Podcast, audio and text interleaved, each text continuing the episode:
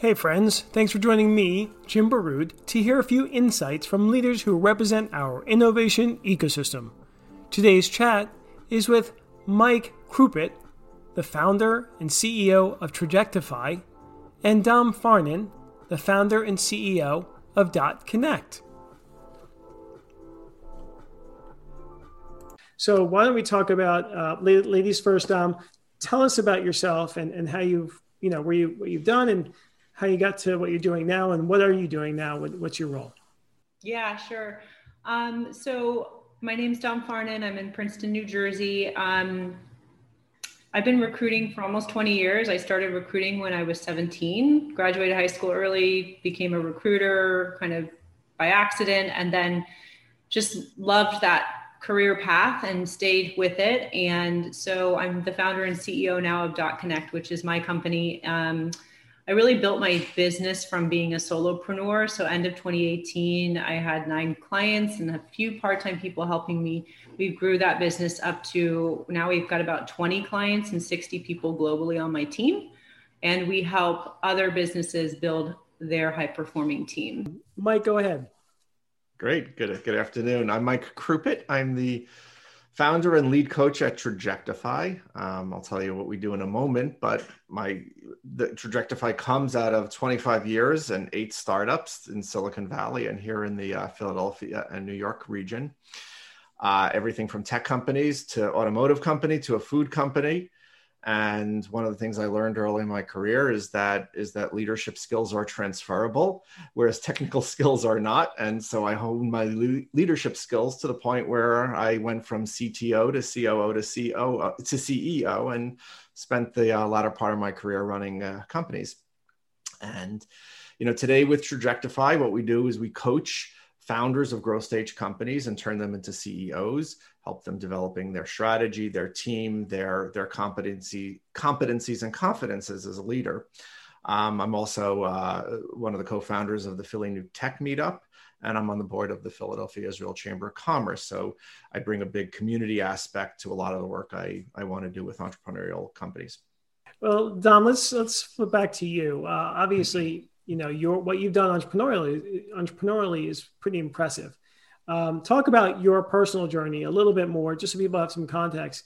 You know, people may not know what, what goes on in recruiting as a, as a yeah. business, but clearly you can speak about what it is and then growing that out into a company. Yeah. I think what I thought was interesting about recruiting, even back when I had my first interview with the VP of HR that hired me, was just having conversations with different people. Like you never have the same interview twice. So that's really what's kept me interested in it for 20 years. Um, I learn a lot from candidates. I learn a lot about different types of roles and functions and things that people do, random jobs that I would have never even guessed in my life that I probably hired for.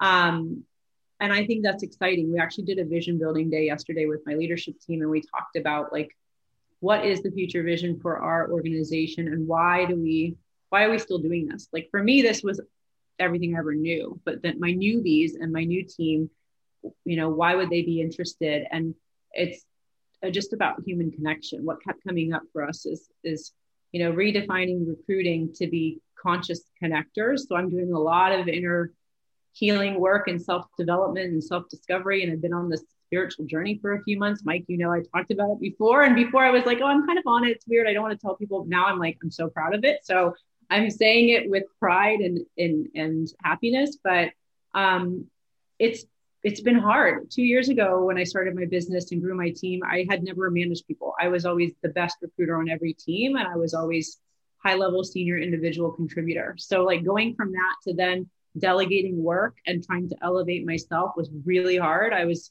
completely psycho control micromanagement boss. And so it took a lot of inner work and self development coaching, masterminds, just complete continuous education for me. And even now, still to this day, like I'm just still a humble student and learning everything I can about myself and about others to show up as a better leader for my team and for our clients and the candidates that we serve. So it's been a wild and a couple crazy years and a lot of self learning and reflection. That's great. Thank you for that. And and Mike, tell us, you know, give us a little more color on on you know doing so many things. So, uh, but different than Dom, which uh, you know I think can complement the conversation here. Well, you know, Dom Dom's story is is is a common one. Not that not that Dom is very common, but or nor a company, but but it, it it's it's about understanding how do we shift from that role from founder to CEO at some point. And and and and so when I shared a little bit about my journey as a you know going from CTO to to um, to a CEO in, in my introduction um, you know really what I've learned is that it's the team it's the people that's the heart of every company that that's that what is what will determine your level of success or not. Lots of other factors right? We jim and you and i earlier were talking about timing and luck right? And certainly those don't hurt if if they're aligned with you but without the right people and without the right leadership that helps that helps guide the people um, you know there there is there there is no there is no company right? There is no there is no growth and so for me, that each subsequent role that I took in my career kind of honed my skills that way. CDnow was the biggest one, right? That was the one where I joined. We were a couple years old. There were 40 people. They said, hey, we need to bring in some people who've managed before, some professional managers. So they brought in me, they brought in someone in, in, um, in marketing. They brought in me on tech and someone else in marketing we doubled every six months. And um, it, within a few years we were seven over 700 people. And and talk about you know the um, going going public and merging with our closest competitor and nearly going bankrupt and selling the company and taking it private and working for a corporate behemoth um, as you know it, within a five year span right? That was an mba right? That was an anyone who lived through that that was an mba and so um, very much like dom you know the entrepreneurial journey um, for any of us is not just the growth of our companies but it's the growth of uh, our own personal growth as well. Um, and i will say that um, while i may not be the best father out no I, I'm, I may not i am not the best father out there or the best husband out there certainly. Um, in learning how to be a good leader i learned so much about myself that it did bleed into my personal life as well. No that's a good point. Um, honestly, a lot of the self development and inner work I've been doing is making an impact in my marriage and my ability to be a better, more present mother. And it's really transformed my life. I mean, we're in the thick of it. My husband was saying today at our therapist, like, I'm just so proud of you and I'm seeing all these changes and all this stuff. But it didn't really start out because I wanted to, to do all that for me initially. It was really is for my team. And like, you know, I needed to show up in a different way, in a more effective way to drive higher performance as an organization. But ultimately, like it's all intertwined and it all starts with you as the human first. I was so impressed when you said you started when you were 17. And I mean, that's remarkable, right? Because most people, you know, are still learning and maturing and, and, and not ready to, to start specifically that age, if not older, right? One of the things about recruiting is the importance of selling. And I think both of you know the importance of being able to sell yourself, sell ideas, sell, sell people, right? So can you talk about that? I think a lot of people are scared of selling. We have young people on this uh, on this Zoom chat, and I wanted you to talk about that a bit more. What you know for people, we'll talk about sales in general, right, and how young people should should view it. Yeah, for me, I always looked at it not as selling, but just sharing information. So my approach was never to sell a candidate or to paint a picture of something that wasn't accurate or, you know, would mislead people. Like if I had a really challenging role or a challenging hiring manager, and we've seen a lot of those, um, I wasn't going to misrepresent that and sell somebody on something that wasn't true. I wanted to show them the good, the bad, and the ugly, and I wanted to share information. So I always led even in my early days of email reach outs and really when I was early days recruiting, we would like mail letters to people's houses to try and get jobs way back in the day. Um, but I always just approached it with like, hey, I'm, a, I'm an evangelist. I just want to tell you about this opportunity and then you decide if it's for you or if it's not for you. But I'm not going to be pushy about it. And ultimately, I'm here to make a connection with you, regardless of the outcome. I think the best part about what I've been able to do in my career is I never worked at an agency. So I never had like a placement fee. I never had to worry about if I got paid, if, if they didn't take the job or anything like that. So it really was much on a deeper relationship building level for me. And it always has been. I think some recruiters who work at agencies, it is telling and they have a quota and all of that. And they might misrepresent opportunities or misrepresent people and not make the right connections. So I think if you take the word selling and, and like wrap it in just being an evangelist and sharing information, it's not as scary, you know, because then you can show up in your true authentic on authentic self and with integrity and just share what you know share your share your story share your company story whatever it is and and see what else happens. That's i think for me where the magic happens. Yeah, that's good insight. And you when for people who are t- hesitant or tentative especially young people you know when they hear the word sales or, or you know and concerned about objection what would you say to them i would say I mean, this is what I've had to learn after probably in 10 years of recruiting. I started learning this. Like, the no isn't about you. Like, you, you can't control other people, right? So, you can educate, you can share, you can evangelize, and people have choices and they decide what makes sense for them. But if they say no, it's not a rejection. Like, I kind of look at it, you know, what's the saying? Like, rejection is redirection. Like, people have choices. It's not a big deal. I used to take it personally. I have, you know, candidate would decline an offer and I'd have a meltdown and be like, oh my God, I tried everything. Why didn't this work out? Now I'm just like, okay, well, it's not for them. On to the next thing. You kind of just got to keep rolling with it. Don't get hung up on the no's or the rejections. Got it. And Mike, what can you talk about? Yeah, so the so rejection is the key here because the the the people who are reluctant to sell or who are fearful of selling it's really the fear of rejection that's at play. And so, I, when when I was running an incubator for a while, um, we took a cohort and brought in a salesperson to teach them how to do cold calls. And then one of their assignments was to make a list of 100 prospects and cold call them in one day.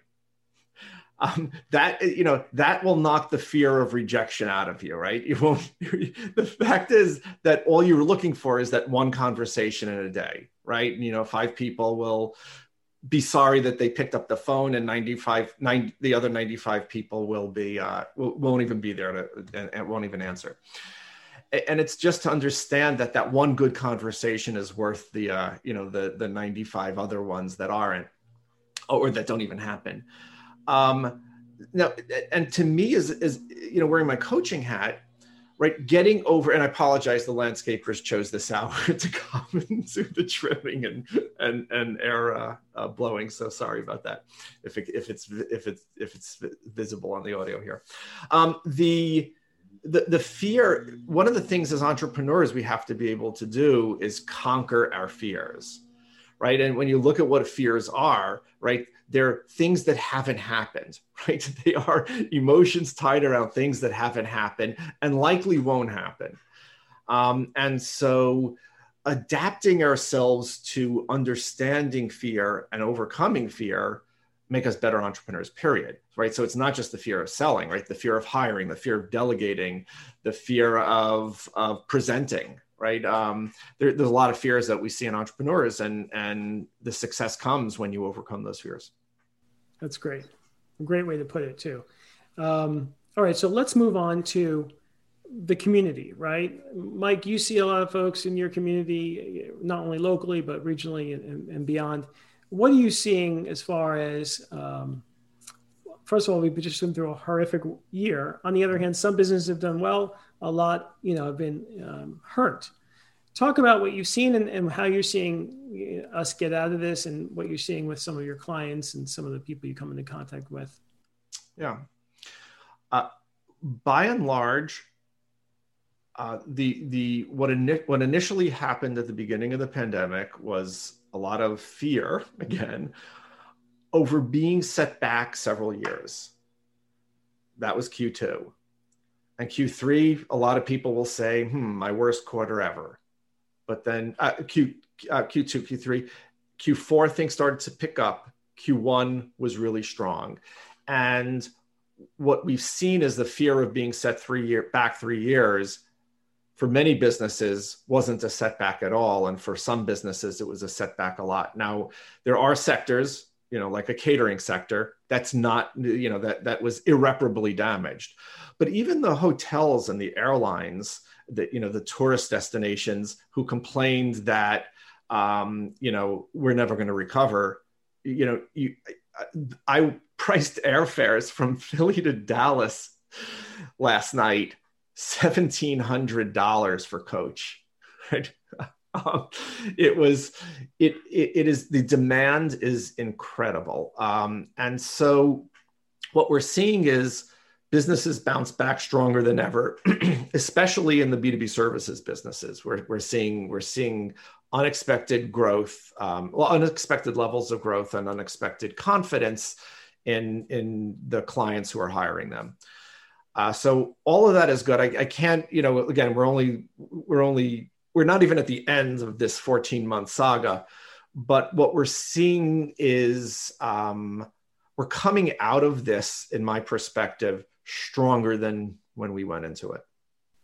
Well, that's encouraging. Dom, how about you?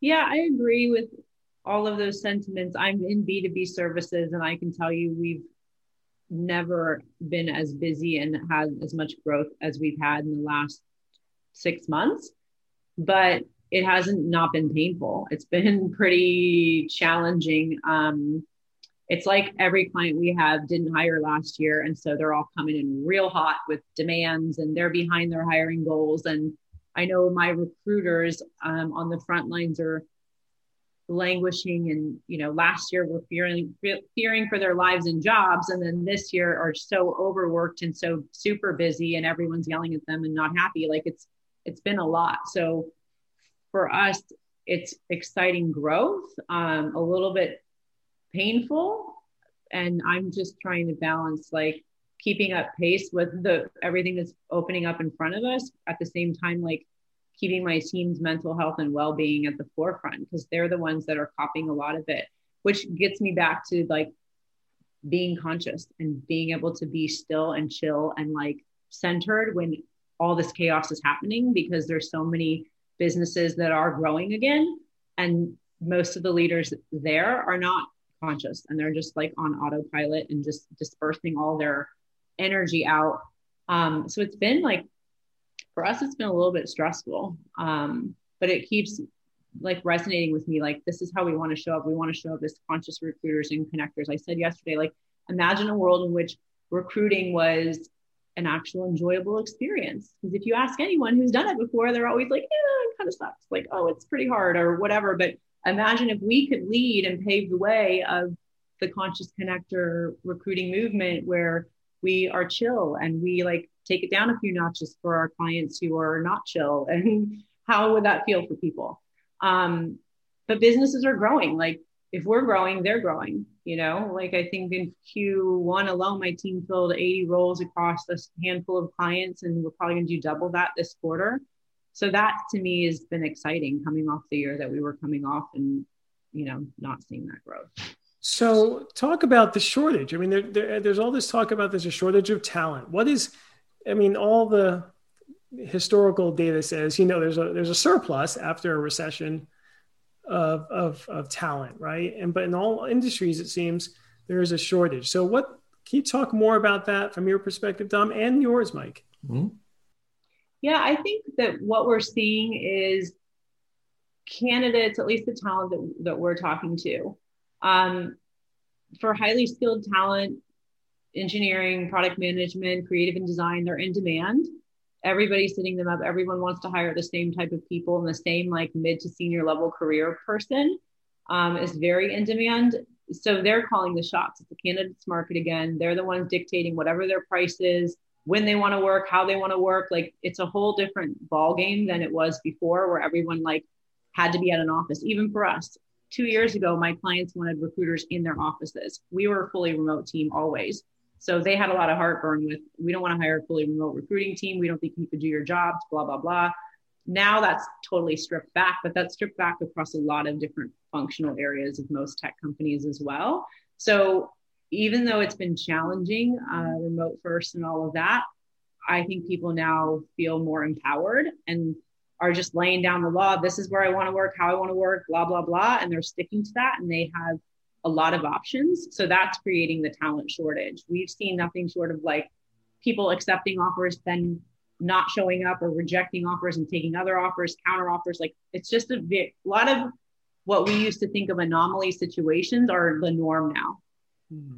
So it's it's been it's hard it's harder to close candidates as well than it ever was. I think even given the money that's out there and the offers that we're able to pull together, people are still just they're very specific too. I think values are coming up a lot. People are wanting to work for values based organizations or values first organizations. And if they get into a place and they see that those values aren't actually being exhibited or lived, then they're out of there and they're not going to waste their time anymore because as we experienced last year life's too short so people are just the, the workforce has just changed so much in the last 14 months and, and does that sort of point back to people people really want balance they're concerned about their mental health you know i mean obviously it's been a very difficult year mental health wise and now the ones who have the talent obviously it's a seller's market right and they also really value remote work, flexibility, and you know they're concerned about you know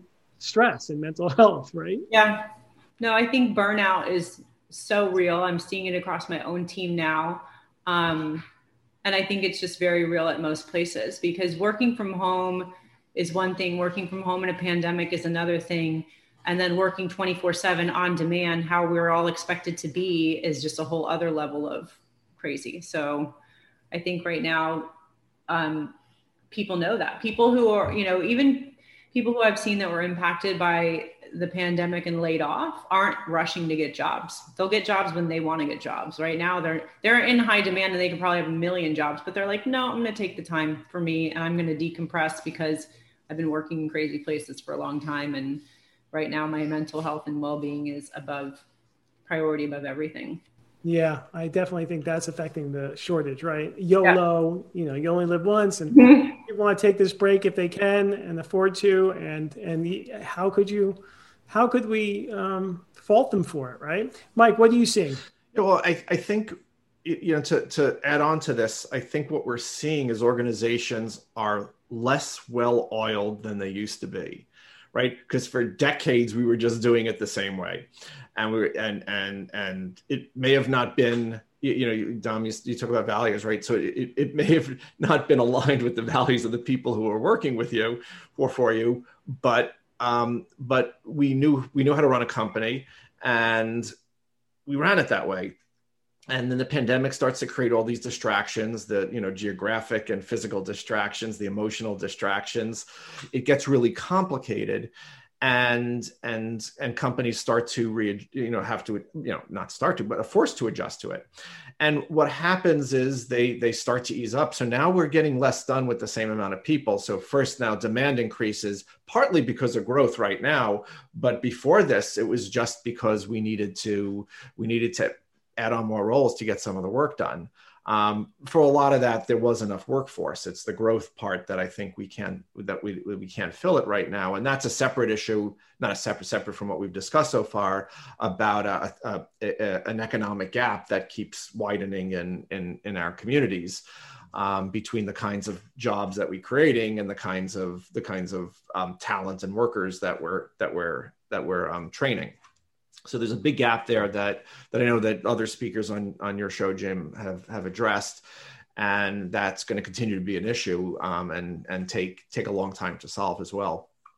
But um, the other thing I'm seeing is a lot of churn of talent. So now that now that the market's so hot, um, people are feeling a little bit more confident to put feelers out there. Yep. And and so I'm seeing a lot of employers start to scramble to replace people who they thought were pretty comfortable in their jobs for eight or 10 years. And turns out, you know, with an, have, their eyes have been opened, right? Their, their, their employees' eyes have been opened, partly because, as you point out, we now have remote and hybrid capabilities in many companies. Um, but also because it is the, the the shortage is so prominent that the number of opportunities that someone has in front of them is now more obvious than it used to be. Are you seeing Mike? Um, I feel like I'm still seeing this might just be a tech thing, like growth for growth's sake, but not really slow, intentional, thoughtful growth. I'm seeing like all of a sudden we're behind and let, let's just add 500 people. Let's spatter them out wherever because we need to be hyper growth because that's the cool thing to do. But I feel like in some cases, organizations aren't really being thoughtful about how they're really scaling their organizations or even how they're going to absorb. Like if you're a 500 person company and you're going to double that by the end of this year, like how are you going to effectively absorb those people, onboard, assimilate, train, ensure that they can deliver quality work? Like they don't really think about this. They just get excited because they have some funding and then it's growth for growth's sake and it then becomes very messy. Yeah. And, and I'll, so I'll say personally, I haven't seen as I, I've, I've observed that from afar and I've certainly read that.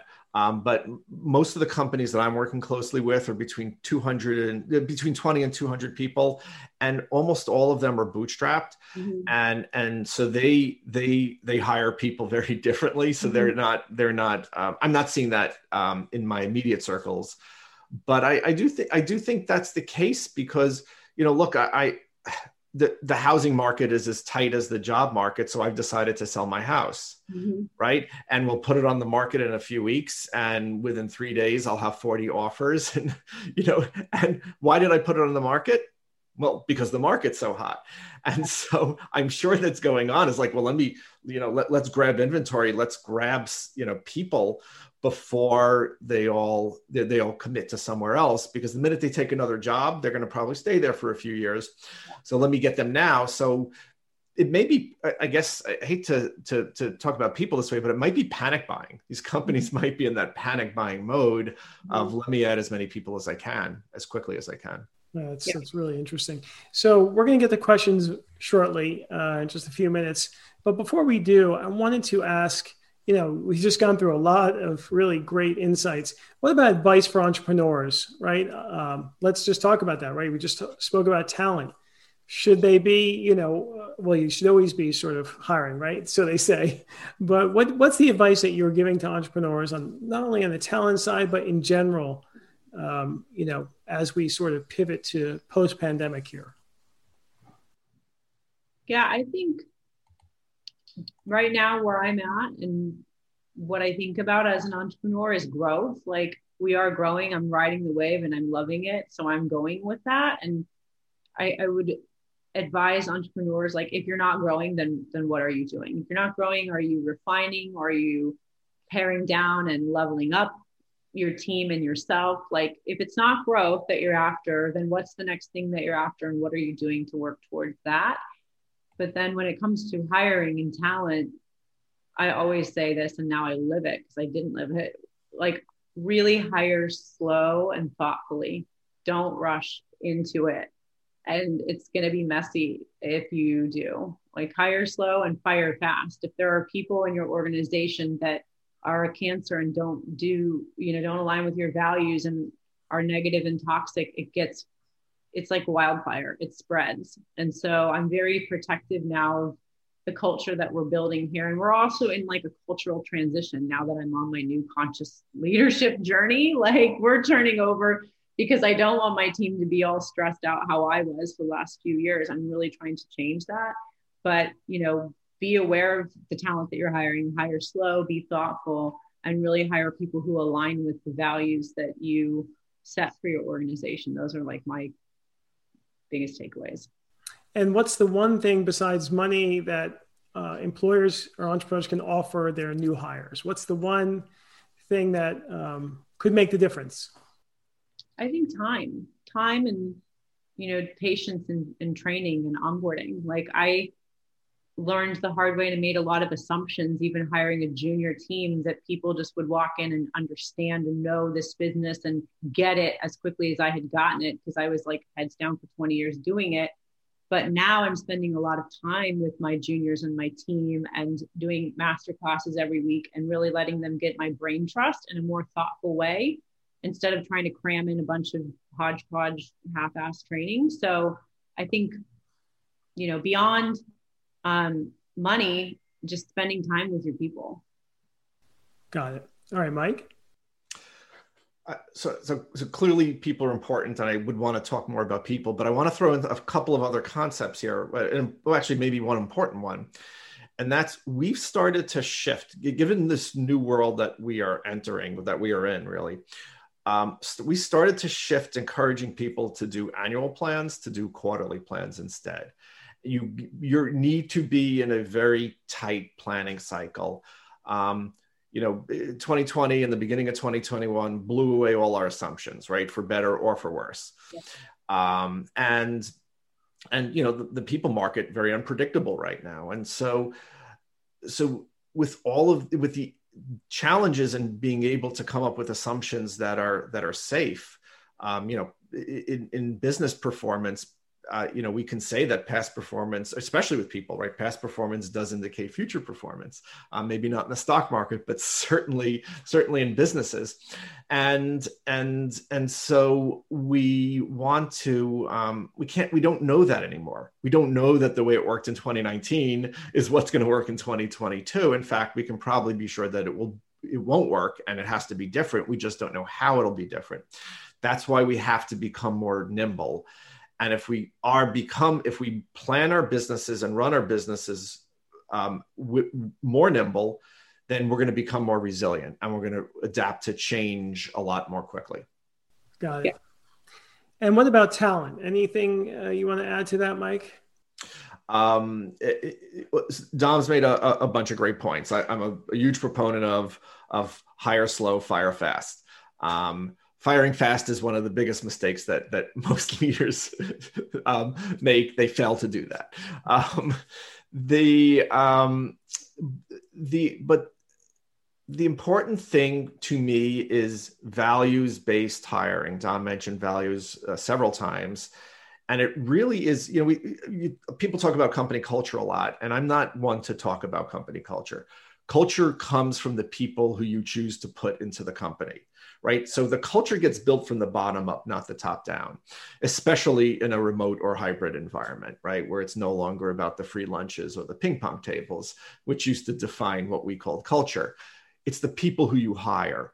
If you hire people aligned to a certain values, a certain set of core values, then you're going to use that as the tool to create the culture that that you want in your company. So um, so values based hiring, um, you know, look, skills require change evolution all the time. We're constantly changing our skills, um, developing new ones, um, acquiring new knowledge. Values never change. So, so we should be we should be looking at talent for for uh, the value that the values they align with. Sure. Um, and and let's just I just want to tease that tease into a bit more about uh, generations, right? We hear all about people complaining about generations, generational conflict. Dom, what's your what's your take on that? Is that overblown? Is that you know uh, something that uh, more attention should be paid to, or what? No, I do see that a lot, and I've seen it even in my own organization. We have a multi generational workforce um, ourselves, and initially i think i was probably a lot harder on the earlier generations and earlier career people and had my own set of biases and assumptions about what they should know but also now learning that they come into the this workforce remote first and it's kind of like shell shock if they if they were on school campus and things like that. So i'm trying to be and teach my leadership team to be more patient and like really we we continue to work with our teams to like teach them how to work. Like it sounds dumb but it's really what you have to do with some of the earlier career folks.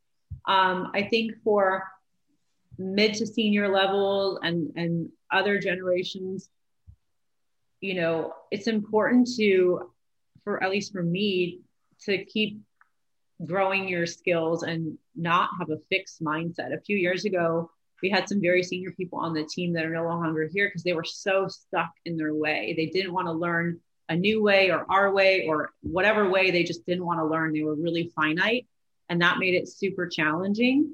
So I think there there are a lot of conflicts and there are a lot of conversations around generational differences in the workforce and all of that but honestly like no matter where you're at if you have a growth mindset and you're kind of open, junior or senior, like that's going to be a good tool in your tool belt as you navigate this whole, you know, next generation of the workforce and remote first and all of that. Great, thank you, Mike. Do you want to add anything there?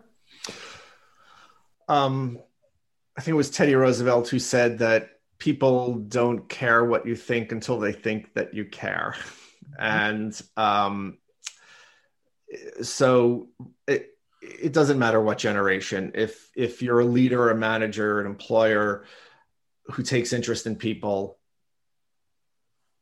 then they'll follow right? That's the, uh, so it and it doesn't matter whether they're you know right out of college or um, you know or 30 years into their career. Um,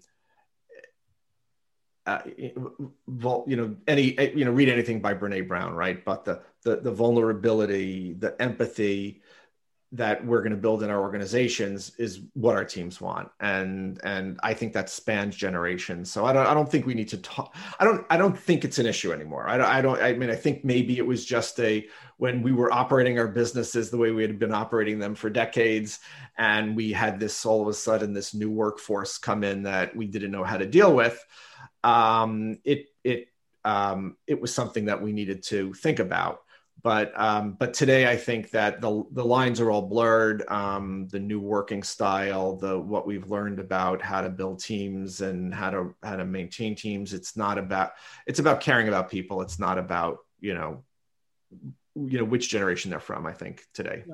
All right, let's get to some questions. So here's a question: What are the limiting beliefs that you see most often with CEOs and founders? Hmm. That's a good one. There's so many. I don't even know where to start because I had all of them for the longest time. Um, I think just speaking from my own experience, two years ago when I decided to like come out to my clients and say like I'm building my business, I have a team, I'm going to train them up, blah blah blah. They're going to be like me and deliver how I've delivered for 20 years. I had major imposter syndrome because I had never done it. I didn't think I was capable, even though I had a 20 year track record. I was like, didn't it didn't register to me that I had been doing it successfully at scale across all of these hundreds of companies for such a long time. So I just didn't feel capable. So I think that was one limiting belief is that I couldn't do it or wasn't capable or wasn't good enough. And I think the second thing is being a woman in tech was another big thing that kept coming up was like how I'm going to go pitch my company to a, another startup tech founder with some funding and tell him to trust me to build his organization. Like, I can't do that. I'm scared. So I just didn't feel capable. It was major imposter syndrome for me personally. Got it. Mike? Uh, like Dom said, there's so many of them, and and let's see what's what's the ones I I saw today. Um, the, the um, uh, we've been talking about the Pareto principle a little bit, the 80-20 rule, right? You know, the perfectionism that that some entrepreneurs have is is holding them back. Yeah. Um, you know, it, it, I sometimes tell them 80% is 100%. You're done. Go on to the next thing. Um, same thing is true that that that extends to how they hire, right? Well, nobody can do it as as well as I can like well you might not be doing it as well as you think you are um, so so there the the the reluctance to delegate and I, I don't know how to call that call that a limiting belief but it is holding back a lot of entrepreneurs um, that they're not going to do it as well as I I do. They're not going to um, they're not going to work as hard as I work, mm-hmm. um, and so so I think uh, I think um, you know delegation is is a limiting belief. Got it. And then what are the beliefs that are the most productive?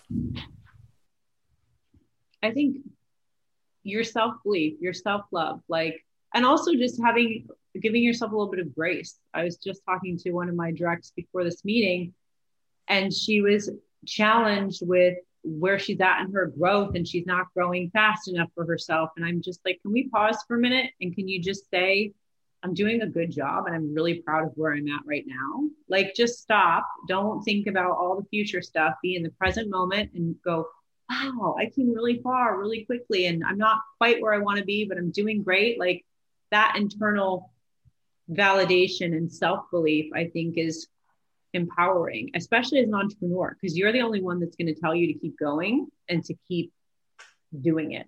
Like I didn't have some big hype team behind me. I had a team, but they weren't like pumping up my tires when, you know, for two years straight telling me to do this. Like I had to tell myself, like, you can do this. You're, you know, what's going to happen if you do it more? And like, what's the bigger vision and the bigger vision? And I think you just have to be your own like cheerleader and advocate.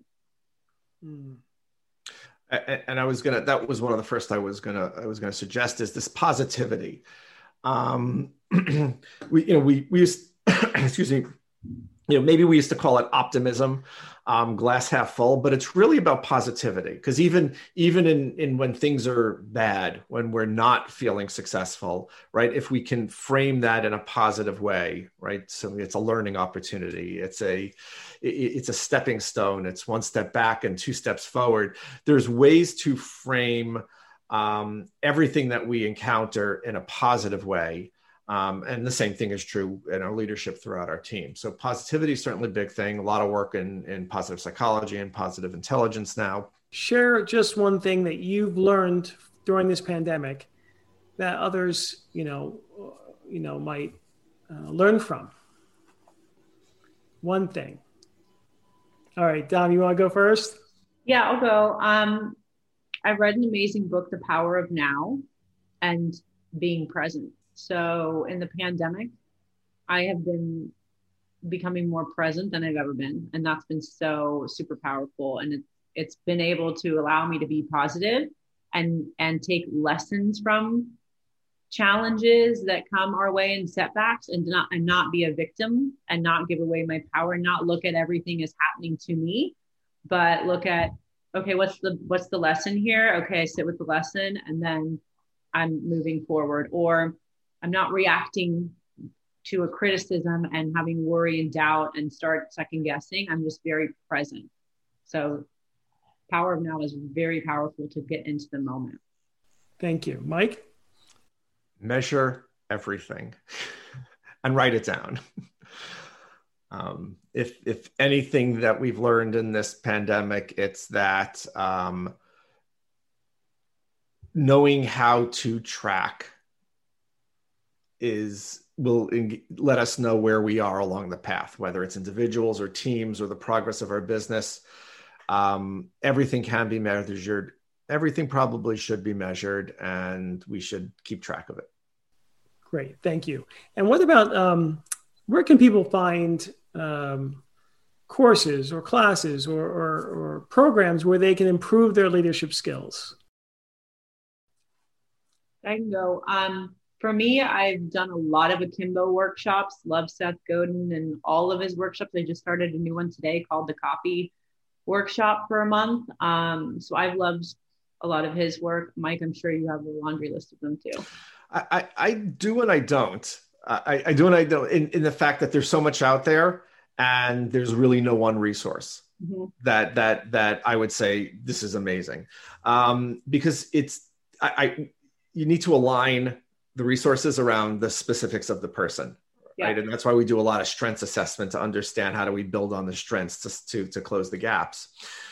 But the, so, so let me let me i recently wrote about like the four elements of professional development and and you know clearly well, I'm, I'm, a big proponent of coaching. Everyone should have a coach. Everyone should have training to your question. We should we should find a way to train everyone.